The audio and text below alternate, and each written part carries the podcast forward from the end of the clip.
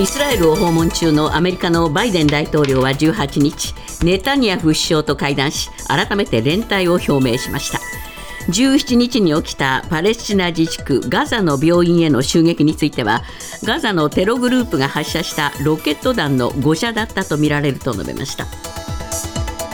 国連の安全保障理事会は18日ブラジルから提出されたイスラエル軍とイスラム組織ハマスの大規模戦闘の一時停止を求める決議案の採決を行いましたがアメリカが拒否権を行使し否決されました。決議案ではハマスの攻撃を非難した一方イスラエルの名指しは避けつつガザ北部の住民への避難通告を撤回するよう訴えていました。アメリカの国連大使は拒否権行使の理由についてイスラエルの自衛権に言及していないことを挙げています。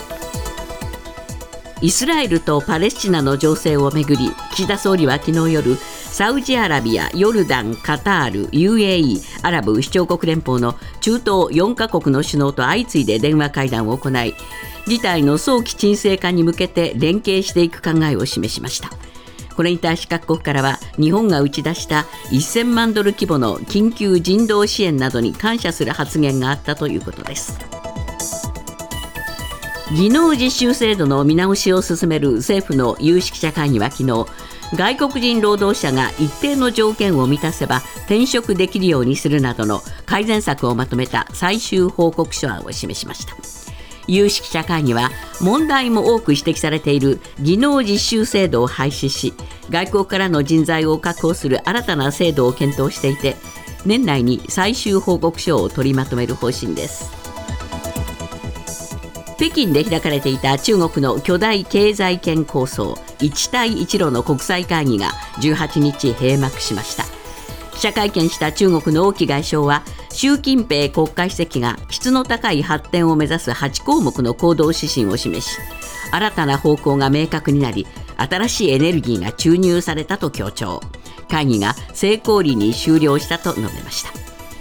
また習近平国家主席とロシアのプーチン大統領が北京で会談し両国関係を今後も強化していく方針で一致しました。今月10日から11日にかけて発生した金融機関同士の資金のやり取りを行うシステムの障害について運営する全銀ネット全国銀行資金決済ネットワークは昨日障害によって利用客に生じた損失について補償すると発表しました。対象となるのは他の銀行を使ったことで余分にかかった手数料や予定日に振り込みができず発生した延滞金遅延損害金などが考えられるということです。今朝のニューヨーク株式市場ダウ平均は332ドル57セント低い3万3665ドル08セント。ナスダックは219.45ポイント下落し1万3314.30ポイントで取引を終えました。為替はドル円は1ドル149円78銭。ユーロ円は1ユーロ157円80銭で推移しています。続いてスポーツです。プロ野球は昨日クライマックスシリーズのファイナルステージが開幕。セ・リーグは阪神が広島に4対1で逆転勝ち。パ・リーグはオリックスがロッテを8対5で下しいずれも対戦成績をリーグ優勝による1勝のアドバンテージを加えて2勝としました。ニュースズームアップ。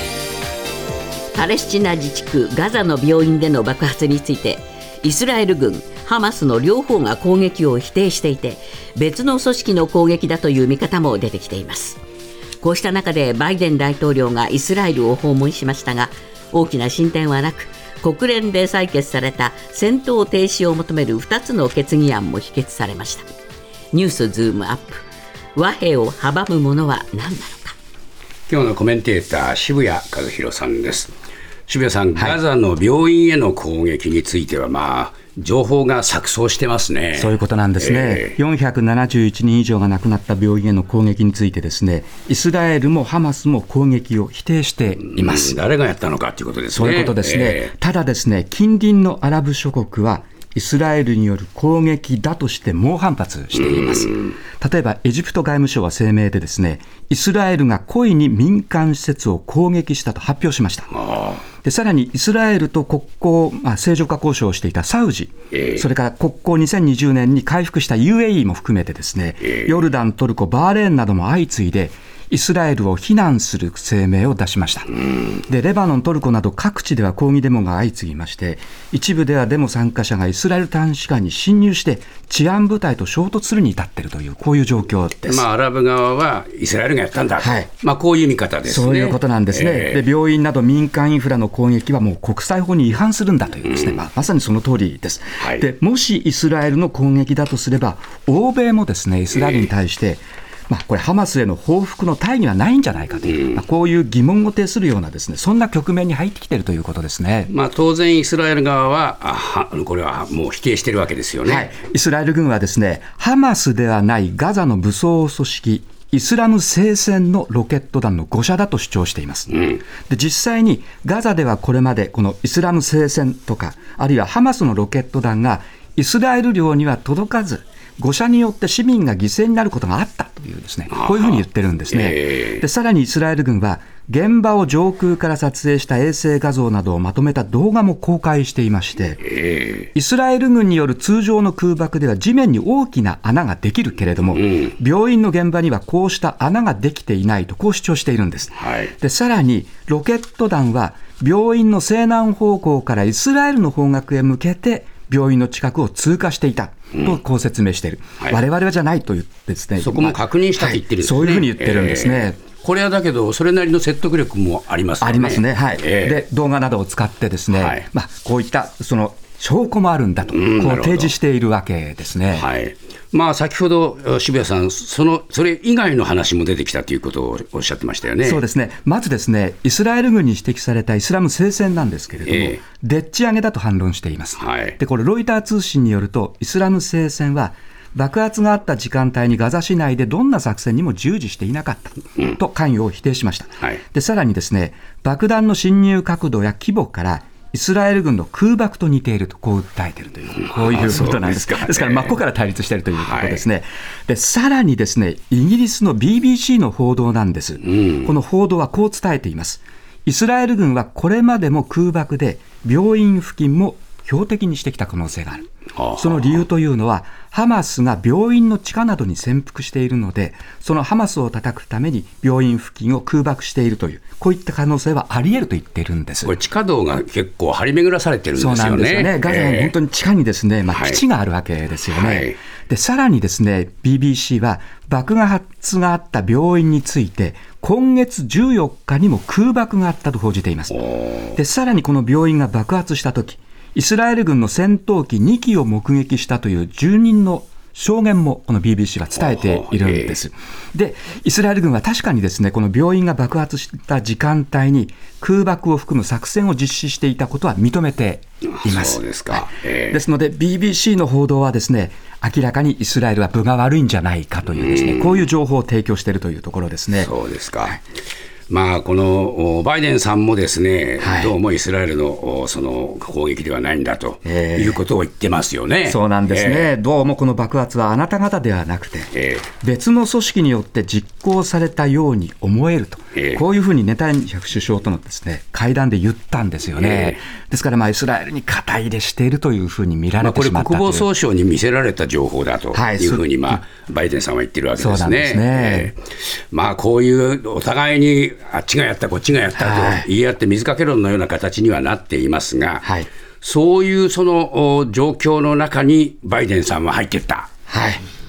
これは誤まあ、算だったですね。印象は薄くなりますよね。印象は薄くなりますね、ええ。間が悪かったということですね、しかもですねバイデン大統領の思惑も、これ、本当にうまくいかなくなってしまいました。はい。で今回、ですねイスラエルを訪問して、ネタニヤフ首相らと会談したバイデン大統領の思惑というのは、ですねええ。まず、テロ組織に指定しているハマスへの報復については、イスラエルにはその権利と責務があるんだということで、まあ、支援を表明するということ、ええ。それと同時にですね、ガザの人道支援を、これでリードすることで、パレスチナ人への連帯を示すという、こういう意図もあったわけですよね。ですから、二頭を追うと言いますか。うん。難しい、難しい。舵取りですよね、はい、そういうことなんですね。え。で、そして後者の目的を果たすために、ヨルダンでええ。パレスチナ自治政府のアッバス議長とか、エジプトのシシ大統領などと会談する予定だったんですね。そうですねそこでまあ理解してるんだ、パレスチナ人の人道についてはですねええ、これ表明したかったんですが、これらの会談が病院爆発の影響で中止になりました。そうですねはい、でアッバス議長は3日間、喪に服す、シシ大統領との会談も延期ということですから、後者の目的は果たさず、イスラエルへの支援だけが目立ったという、こういうことになりましたね。ですから、まあ、逆に言うと、アラブ諸国から、えーイスラエルだけじゃなくて、アメリカ批判も出てきてるわけですよね。そういうことなんですね、えー。でイスラエルのデモの中には、ですね、アメリカに対して怒りを表明しているような、そんなプラカードが見えたりして、もう完全にですね反アメリカというデモの性格も帯びてきていますね。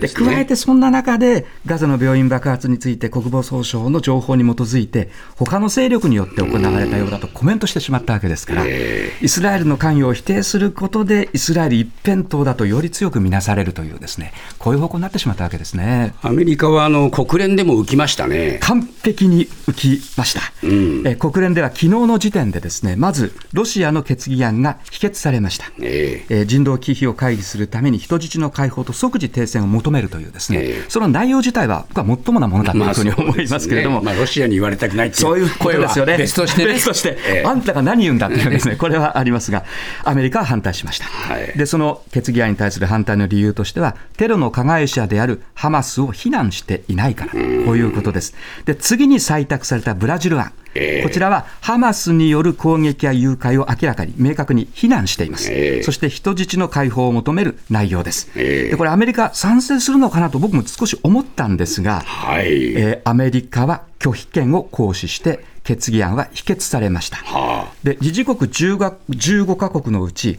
日本やフランスなど12カ国賛成したんです、ええでロシアとイギリスが棄権、ええで拒否権行使反対がアメリカということですなぜアメリカはこれも反対したかですはね。い、そうなんですね。で、これ、アメリカ側はですね、イスラエルの自衛権に言及していないからだと国連大使が説明しています。この自衛権というのは、つまり、自衛目的ならガザへの地上侵攻は認められるというですねはあ、これが明記されていないという、これが理由なんですがで、も停戦決議案ですからね。そうなんです。ブラジルが出ししたのはですね、停戦決議案で目的は人道支援なんです。ええこれをですね、この自治権、これに言及していないからというふうに反対しているということは、やっぱりこれ、人道のための多数派意見をアメリカが妨害しているというですね、言われてもやっぱりおかしくないということで、実際にアメリカの拒否権行使に対しては、各国から続々と遺憾の声が表明されたという、こういう流れですね。まあ、この問題に関して言うと、アメリカは孤立感を深めましたね。そういうことになりますね。まあここまでイスラエルに、まあ、国内のですね、ええまあ、大統領選も近いという状況を考えると、まあ、これはイスラエルの支援へも強調しなきゃいけないわけですけれども、はいちょっとそこを少しアラブの反発や国際世論の反発も含めて読み違えた印象ですね。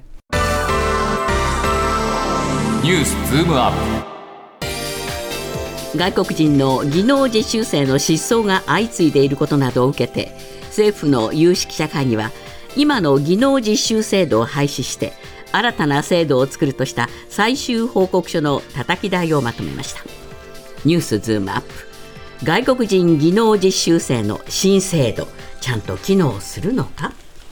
えーまあ、変わるという話が出てきましたが、はい。どう変わるんでしょうか？はい、まずそもそもですね技能実習制度なんですけれども、ええ。外国人が最長で5年間働きながら技能を学ぶというのが建前だったわけですけれども、はい。実態は違法な低賃金で長時間労働を強いられるケースなどが非常に多くてですね、昨年は過去2番目に多い9006人の技能実習生が失踪してしまったという。9000人ですか？はい、ものすごい数ですよそうですね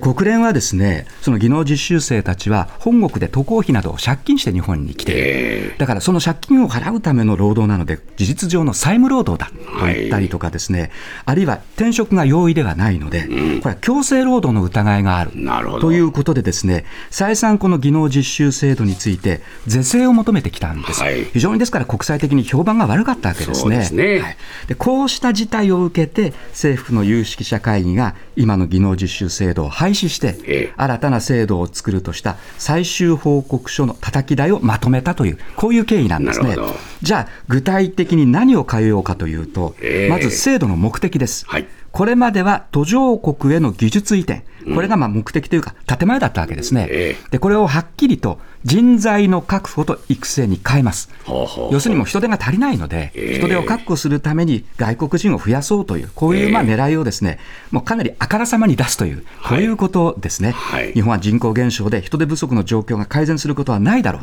う。とにかく外国人に定着してもらって、場合によっては活躍してもらおうということですそ。のために技能を実習させましょうと、はいこういうことですか？こういうことになるわけですね。ははもうとにかく人手確保です。えで、もう一つ、中身についてはですね、ええこれまでの制度では、原則、別の企業などに移る転籍ができなかったんですねはあはあ。だから失踪せざるを得ないという、ええこの会社ではもう働けないということになっても、転籍、つまり転職できないので、失踪してしまったということなので。移るっていうことは、そ即失踪ってことになっはい、ちゃうもうそういうことにななっちゃうわけなんですね。ええあるいはもう不法労働するしかないって、こういうことですよね。りますねそこで、今度はこの転籍とこういう言い方してるんですが、まあ事実上の転職ですけど、これを可能にしようということです。はい。1年以上働いた上で、一定の技能と日本語の能力があれば、ええ。同じ分野に限り転籍を認める、つまり農業なら農業という分野ですね、ええ。これだったら転籍、転職も認められますよというですね、はい。こういったことです。はい。でさらに実習生の多くが自国の送り出し機関とか仲介者に多額の手数料を、まあ、借金して支払って来日していることを踏まえて、え日本の受け入れ企業、つまり採用する日本の企業がですね、その借金の一定額を負担するという、この仕組みを導入するという方針も打ち出しています。はいで、有識者会議は年内に最終報告書をまとめて、まあ、法務大臣に提出する予定だというですね、こういう流れですね。この中身を渋谷さん見て、どう、問題ありますか？えかなりあります。あまり評価できません。ああそうですか。はい。まずですね、この転籍、転職なんですけれども、ええ。これ、あくまで条件付きなんです。はい。1年以上働いた上で、同じ分野に限る、こういうことになりますので、これ、微方策です。ええ。実体的な強制労働が完全にですね、これ自由になるわけではないということを考えると、これで国際的な批判が僕は和らぐとはまず思えないということですね。それから、さらに条件付きであっても、これ、転籍を認めた場合はですね、ええ。この実習生が地方、一番この実習生たちの人手が欲しいわけですけれども、より金賃金の高い都市部に流れてしまって、本当に人手不足を埋めたい地方のですね、ええ。企業の力にはなれない可能性もあるということです。そうですか。はい。で、実際にですね、入国在留管理庁の調査で、え昨年末までに技能実習生から転籍や移住が可能になる特定技能に移行できた労働者についてえ調べたんです。ええ特定技能になるともう転職できるわけですね。はいこれ9万5千人のうち4割が特定技能への移行後に都道府県をまたいで移住していて、つまり転職していて、ええ関東1都6県に移住している人が非常に多かった。はあつまり都市部に地方からどんどん人がですね流れていったということが分かっていますなええ。となると、1年で転籍可能ということになるとですね、この流れが加速されて、もう人手不足にあえぐ地方では、この本来のその人材の確保という目的がは達成できない可能性があるというですね人。で人が流出してしまうんだと、そういうことですね。そういうことですね。だからこそ微方策でですね、条件付きでの転籍、こうなってるわけなんですが、ええしかしそれであっても、本当に地方の人手確保に対してはですね、マイナスの影響が出てしまう。どっちつかずであるという、こういうことになってしまうわけですねあ。で、さらにですね、外国人労働者の管理団体、ええこちらあります。で、これ、アジアの国から来る、まあ、労働者をまとめて管理してフォローするのが役割なんですけれども、ええ問題のある管理団体が決して少なくないんです。はい。で特に日本のその雇用側の企業ですね、はい。こちらとのトラブルは絶対避けようとして、ええ。実習生が転籍を求めてきた場合でも、いや、転籍先、転職先、見つかりませんよ、ええ。などと理由をでっち上げて、転籍させないようにしたりですね、ええ退職や帰国を迫る場合ですね、これが増えるんじゃないかというですね、この懸念もあります。はい。で結局、1年で転籍できるようになっても、まあ、希望通り転籍できなかった場合はですね、その労働者はやっぱり失踪するしかないということになりかねないので、大幅な改善は見込めないというですね、こういう状況がありますね。どうなんですかね、それでもですね、はいもうそういう格好で進めようっていうふうに動き動くわけでしょ？えもう動き出します、ええー年内に最終報告書をまとめて、これも提出するということになりますので、ええ法制化に向けて動き出すということになりますけれども、僕はもう一度もっと抜本的な改善を考えた方がいいんじゃないかというふうに思いますね。